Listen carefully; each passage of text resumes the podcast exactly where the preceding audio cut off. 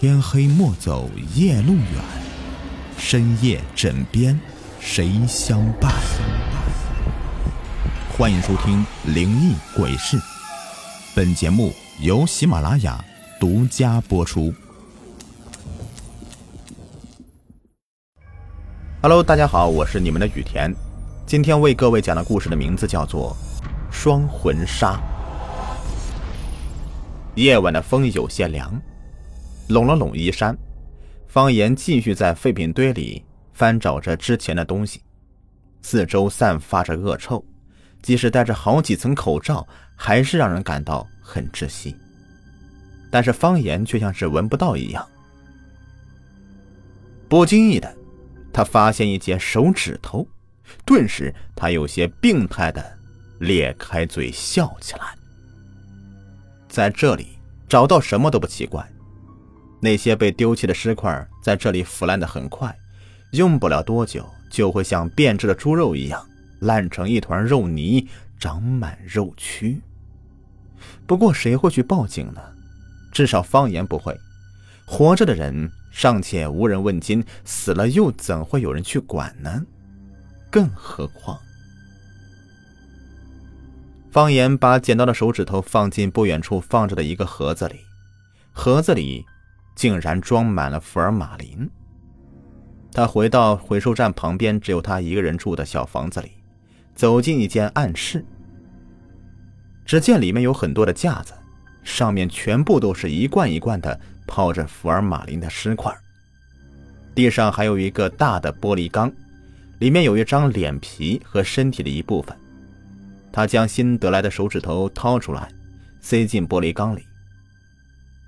方言看着他，欣慰的笑了，神色是说不出的温柔和爱怜。他很快就能凑齐一具完整的尸体了呢。但是这个世界上总是和方言作对，距离上一次找到肝脏已经过去好几个月了，除了废品还是废品，他一无所获。方言很焦躁，在屋子里不停的来回走动。他看着这具即将拼凑完整的尸体，突然产生一个疯狂的想法：他要尸块，他要杀人。就在他产生这个强烈的欲望的时候，空气中传过来微弱的笑声。不过方言已经是陷入疯狂，并没有发现。一开始。方言的胆子还没有那么大，他的第一个目标是一个女人。他装作流浪汉的样子，在距离处理厂挺远的一条路边坐了好几天。他确定这个女人并不是周边的住户，于是冲上去挖出她的肝脏和子宫。毕竟是内脏嘛，一般人都不会浪费的扔到垃圾处理厂，所以方言很难捡到内脏。看到那个女人到死也不明白的神情和恐惧的脸，方言心里是说不出的感觉。至于尸体，方言扔在原地并没有管，只是处理一下痕迹。果然这件事啊，被当成了偷内脏换钱的案子。那条路附近的居民都不怎么有钱。方言定下心神，杀人的时候心里凭着一股冲动。下刀干净利落，但之后却莫名很奇妙，很难受，所以他愈发的阴沉，几乎要把尸体当做神一样的膜拜，告诉自己这是在为神做事，这样才能够安慰自己。出于快刀斩乱麻的心理，方言很快的进行第二次行动，这次他决定把剩下部分要一次都拿到，同样。他非常小心的找到一个地方寻找猎物。这一次的目标是一个个子高的男人，很瘦，最突出的特点是他非常白，白的让人有些不舒服。男人走过来，扔了一些零钱在方言面前，眼睛直直的看着他。方言和他对视的时候，心抖了一下，但还是亮出尖刀。在他弯腰的一刹那，捅向他。男子倒下了。事情的进展很顺利，但方言却觉得不应该这么顺利。难道不应该顺利吗？这一次，方言并没有在作案现场分尸，而是回到了垃圾堆里。这个地方对他有着不一样的意义。费了很大的劲儿，才把头颅和皮肤弄下来。他喘着粗气，不知道出于什么原因，他把眼睛挖出来扔掉了。没有眼睛的头颅，只剩下了带血的两个黑洞。回到暗室，方言将桌上的东西一扫到地上，然后把泡在福尔马林里的碎尸拿出来，虔诚的用针线缝合，眼珠子也用之前捡到的补上了。缝合好之后，方言将收集好的血液喂到了尸体的嘴里，等待着。这是他在创造的人呐。尽管方言的手法十分粗糙，但尸体还是有了反应。他坐起来，身上的伤口迅速复原，一点痕迹也看不出来。方言震惊地看着这一切，随后便是骄傲和得意：“我是你的主人，知道吗？你得听我的话。以后，你就叫方军。”方军只是笑着。或者根本不能称之为笑，但方言已经很满意了。接下来几天里，方言依旧是在垃圾堆镇区里工作，方军就在一旁陪着。方言因为没有怎么和人说过话，他甚至不跟自己聊天，所以他不怎么跟方军说话。尽管他是被方言创造的。说什么都不会反驳，总是安静的听着。他温柔的笑着，擦了擦他脸上的油脂，仔细的帮他整理一下衣服和伞的位置，让他安全的待在阴影里，然后又继续工作。突然，方言看到一对眼珠子很完好，一点都没有腐烂，但这个却让方言惊出一身冷汗。这也是之前他杀那个男人之后扔掉的。尽管每个人的眼球都差不多，但是方言就是知道，已经过去这么多天了，天气又这么糟糕，怎么可能不烂呢？他扭头看向方军，方军不知什么时候站到他的背后，笑着看他，或者说，看他的眼珠子。这时候，一种恐惧感向他袭来。他呆愣一会儿，突然若无其事的说道：“方军，我们回去吧，吃饭。”说罢，头也不回的往房子走去。方军跟在他的身后，眼睛里闪烁着不明的光。半夜里，方言醒过来，睁开眼睛就看到方军站在床边他的眼睛变了。方言面色沉了沉，叹了一口气。果然，虽然不知道他为什么不直接下手，但方言还是奋起挣扎了。他跳到床的另一边，抄起水管，照着脑门就是狠狠一棍子。方军的脑门立刻就凹下去一大块。你以为你什么东西？要不是我，能有你？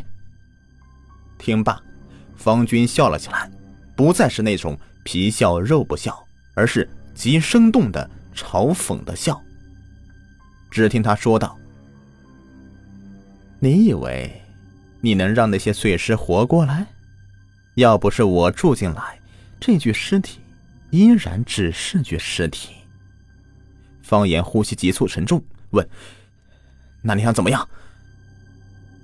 比起死人的身体，当然还是活人的肉体更好了。我要你献祭给我。说着，他瞬间来到方言面前，直直的看着他：“献祭给我，你最膜拜的人，不正是你最希望的吗？这样我们就可以永远在一起，再也不会有人看不起你、忽视你。”伴随着方军的话语，他的手缓缓的来到方言的眉心处。而方言似乎是被蛊惑了，一动也不动。忽然，方言身体剧烈的抖动一下，猛地推开方军，夺门而出。在真正面临死亡恐惧的时候，方言退缩了。他安慰着自己，那只是他制造的人，又怎么能够让他反客为主呢？不知道是不是天要亡他，他慌不择路，竟然跑进一片墓地里去了。方军在后面放肆的狂笑着。砰的一声，方言不知撞到什么东西，摔到地上，凝神一看，竟然是一个男人。不，方言快速后退，这个地方，这个时间点遇到的不可能是人。方言坐到地上，就看到那个男人站起来。拿出一张纸，在空中晃几下，那张纸就飞向了方军的面门，方军便被锁定在了那里。合体师，那男人疑惑的说道。他看向还瘫坐在地上的方军，说道：“我是厨师人，你知道这具尸体是从哪儿来的吗？”方言低着头，不说话，他不知道该不该承认。他追我，我就跑，然后就遇到你了。男人定睛看着方言，他已经猜到方言就是这具合体尸的制造者了，因为这具尸体看上去与寻常女人无异。一般来说，不了解的人见到他并不会被吓跑。这种合体尸必须找到本体做法消灭才可以，不然就不会死，力量还会日益增大。话没说完。他看到方言一直盯着一动不动的方军，男人接着说道：“我这符咒顶不了多久的，到时候我可以脱身，但是你是制造者，你不能。”方言看向男人，沉默良久才开口：“眼睛。”那男人点点头，又说：“但是你要自首，活着总比死了好。”方言想到血液慢慢流失。身体那种一点点乏力、沉重、窒息的感觉，那种恐惧让他不得不答应。他又想，自首的时候，说不定自己可以伪装成精神有问题的人。男人见方言同意了，才开始做法。他将眼珠子从尸体上面挖出来，带出了一股粘稠的尸水，气味十分难闻。他抓了一把泥土。包裹住眼球，然后贴张符纸在上面，用一把看不见的刀刃的匕首刺穿眼球。那眼球剧烈的颤动起来，发出滋滋的声音，一缕缕青烟升起，最后尘归尘，土归土，彻底化成灰，和泥土混在一起。那尸体怎么办呀？方言问道。男人一边揭下贴在面门上的符纸，一边说道。你带回去安葬吧，已经没有危险了。然而，就在符纸被揭下那一刻，尸体却突然动了。他一掌打向男人，甩出一股尸水。男人被打得吐血，被尸水溅到的衣服上立刻被腐蚀。他立即脱下，躲到一边，愤怒地看着方言，厉声质问：“你骗我！”方言抖着声音说：“一直说没有，这到底是怎么回事啊？”明明就是眼睛不一样了。突然，他意识到了什么。他在换眼睛之前就能行动，换了眼之后才能说话。混蛋，竟然是双魂！你到底做了什么？妈的，差点被你害死！男人一边和方言说着，一边骂方言。那这个本体呢？对不起，我不知道。这一次，因为有了防备，所以男人很难再给尸体贴上符咒了，所以还不知道本体在哪里。不过好在他没有眼珠子，看不见东西，只能靠呼吸感应。没办法了，只能全部消灭了。男人屏住呼吸，那尸体果然失去方向，更加的暴躁的四处攻击。他拿出符纸，迅速用之前那把匕首划破手臂，血液留在符纸上。